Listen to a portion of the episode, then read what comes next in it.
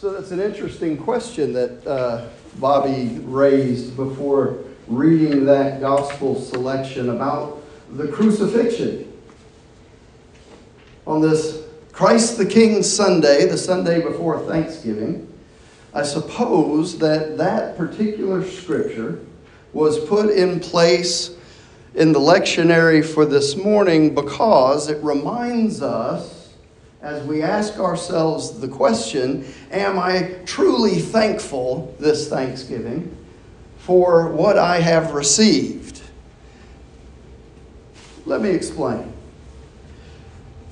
If you ask yourself that question, Am I truly thankful? you might, you might ask that of yourself several different ways. I think it uh, behooves us to do some self examination as we go into Thanksgiving. And then next Sunday, believe it or not, is the first Sunday of Advent. And we are rolling downhill like a freight train toward Christmas.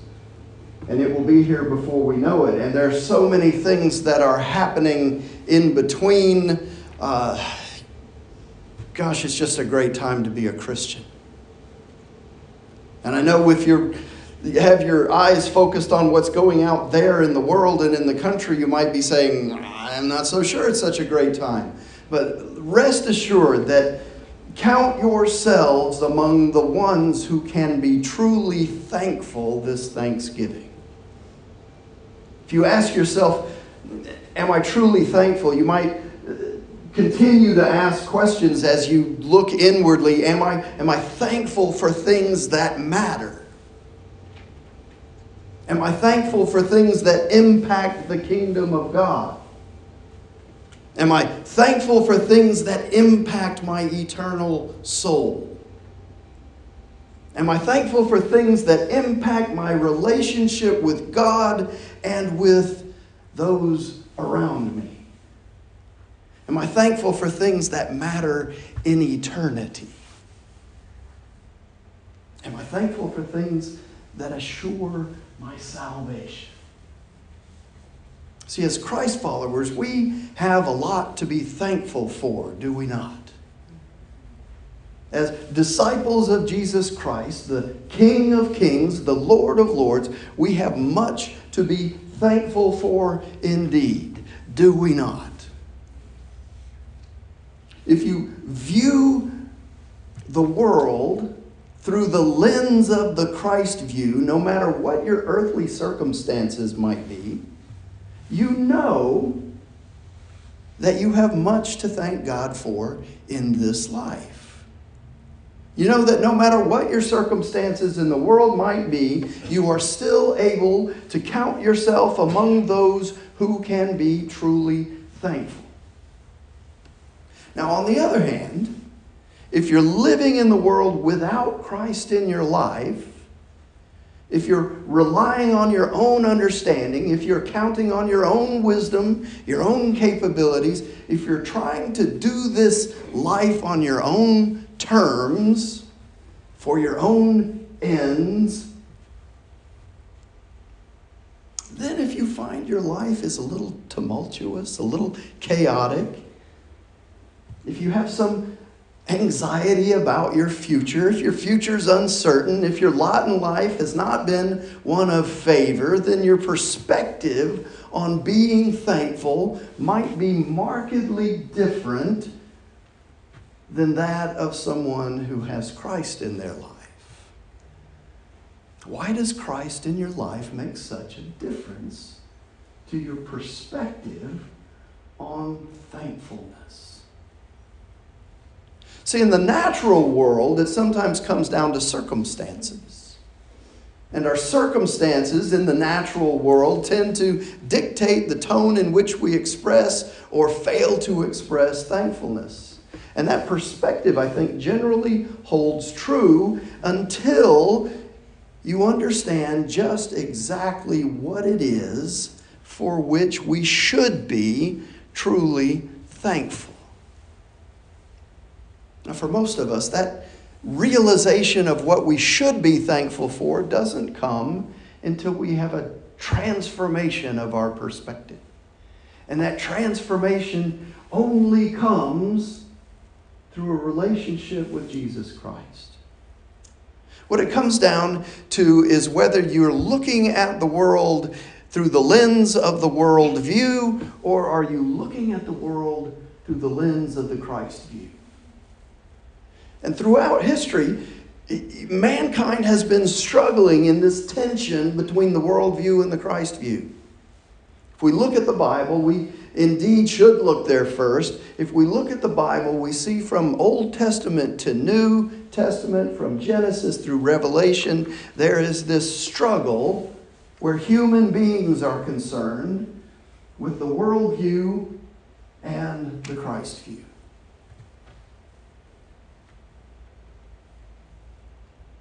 Couple of examples. There are far too many for me to list all of them. We'd be here till Christmas. But in 2 Samuel, King David declares that he is, in fact, king of Israel by the sovereign grace and authority of the one true God.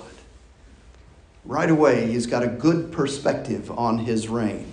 He declares that everything that he's ever written, all of the psalms that he wrote, all of the music that he composed, all of his accomplishments were made possible by the inspiration and favor of the real sovereign, the Lord God of all. And he declares that any king who wants to rule will rule righteously if he follows the Lord God. Because the Lord's kingdom is light and life, David tells us. That's the Christ view. But David goes on to say, he says, the wicked are like thorns which are to be burned up in the fire. Wickedness, the way of darkness and chaos, that's the view of the world. That's not only the view of the world, but for many who, who uh, practice that view, it's their preferred view of the world. Righteousness, the way of light and life, the Christ view versus wickedness, the way of darkness and chaos. And these things have always been in tension since there have been humans on the earth. We also see in Psalm 132, which is one of those Psalms that David wrote, David remembers that he brought the Ark of the Covenant to Jerusalem, the Ark containing the law of God, right, the Ten Commandments, so that the people of God would have a baseline to understand what righteousness looked like. How do you know if you're righteous unless you have something to measure righteousness by? And so the Ark of the Covenant to the people of Israel contained the Ten Commandments, the law of God, and it showed the people what the standard of righteousness was. That's the Christ view. But the reality was that there wasn't a single person alive who could ever attain the high standard that God had set for what righteousness was. Because the worldview was that sin had enslaved the people of God. God honored David's action, bringing the Ark of the Covenant to rest in Jerusalem. So he swore to David a promise that one of David's line would occupy his throne forever. Can you guess who that one is? Somebody turn to your neighbor and say, It was Jesus Christ. Yes, indeed. Then in Revelation, we go to the end of the scriptures, we see that John describes his vision of the fullness of God's promise coming to fruition. He says, Grace and peace to you from the one who is and was and is coming, from Jesus Christ, the ruler of the kings of the earth. The Christ view. See, it's easy for us mere humans to get sucked into the worldview. We're so easily distracted by things that promise satisfaction. We're distracted by shiny objects that draw our attention from what our soul and our spirit truly yearn for, which is relationship with the one who made us and the peace that that relationship brings with it. We crave peace because we were designed by God for peace and order in our lives. Now, it occurs to me, having said that, there, there are those out there who are not in a relationship with Christ. Here's the thing, but who God loves anyway. I know that's hard for us to take inside the sanctuary here, separated from all those people. But God does indeed love all of His creation. And He pours out this thing called prevenient grace on them just because He loves them. Prevenient grace, that grace that God extends to all of His creation. Now, at the same time, those of us who are believers in Jesus Christ, those of us who are saved in Christ, have the benefit of a different kind of grace. It's called justifying or saving grace. And it's only made possible through a relationship with Jesus Christ. Prevenient grace for everyone and justifying grace for those who believe in their hearts that Jesus was resurrected from the dead and who confess with their mouths that Jesus Christ is indeed Lord of all.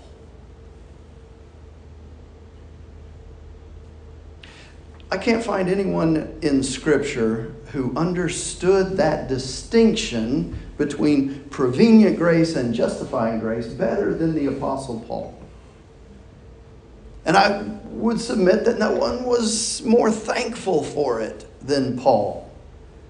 That saving grace that comes with a relationship with Jesus. Paul understood it because he was outside of that grace, persecuting those who believed in Jesus Christ for a long time before Jesus met him.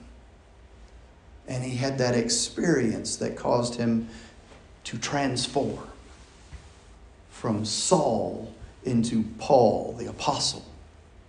Listen to what he writes. He's writing to the Colossians.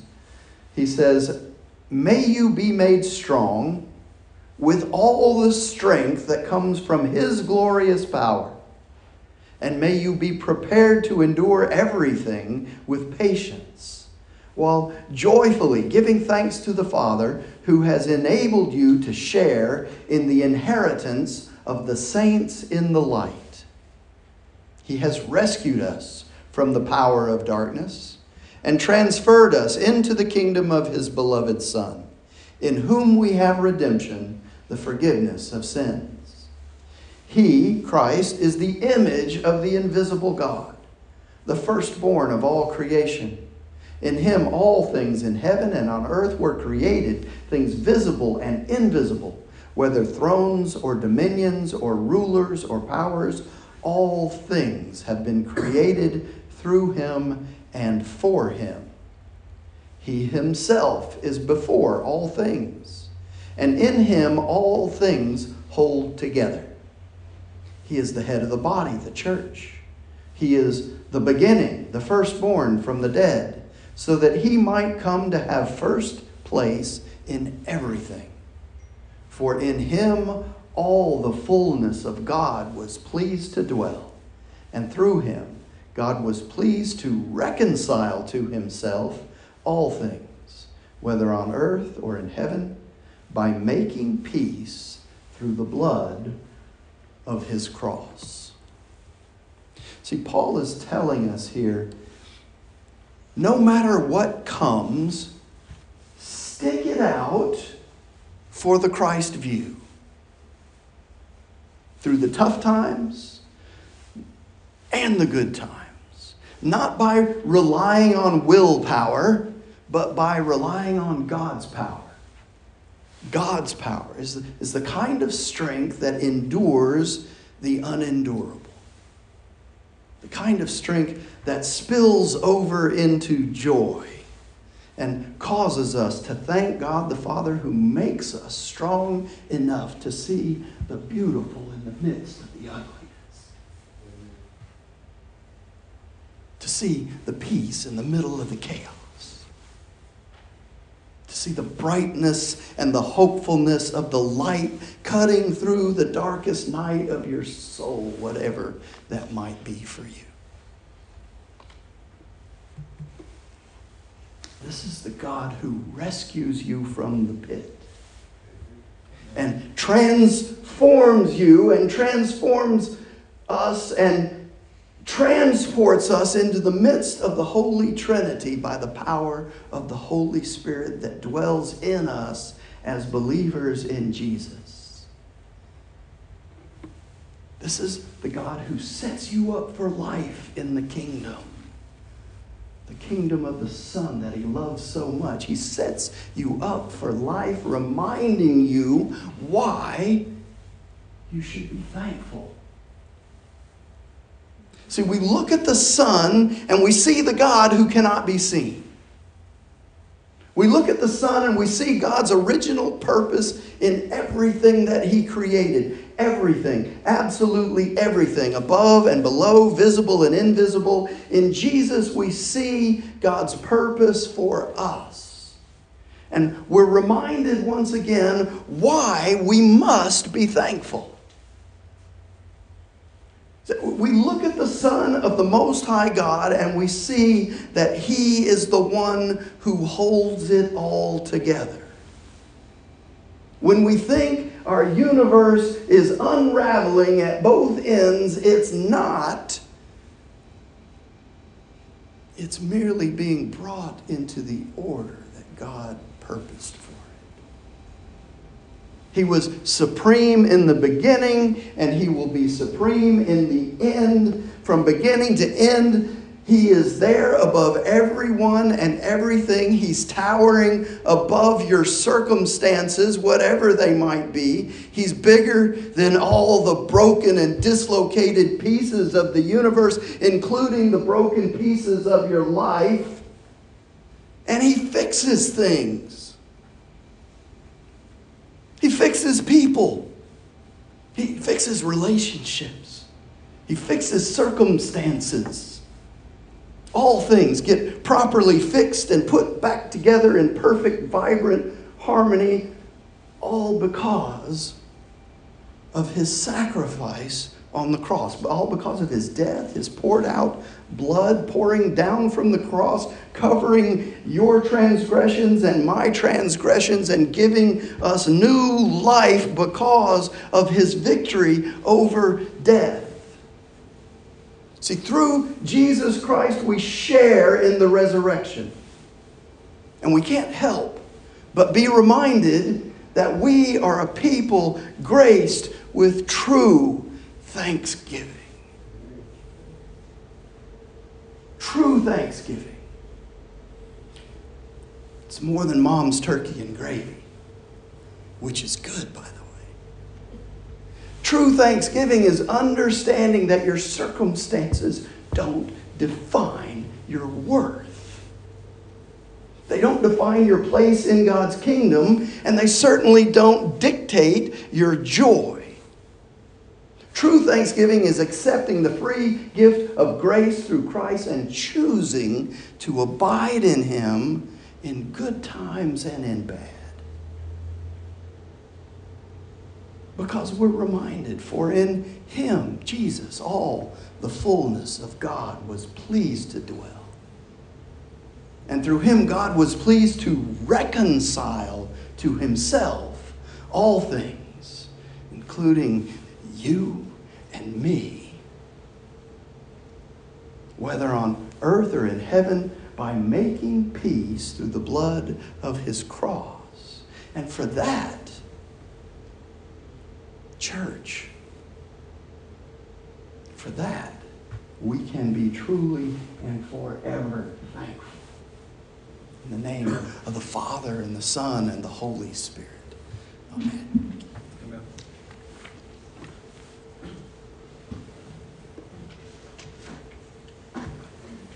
Let's go ahead and stand for our final hymn this morning.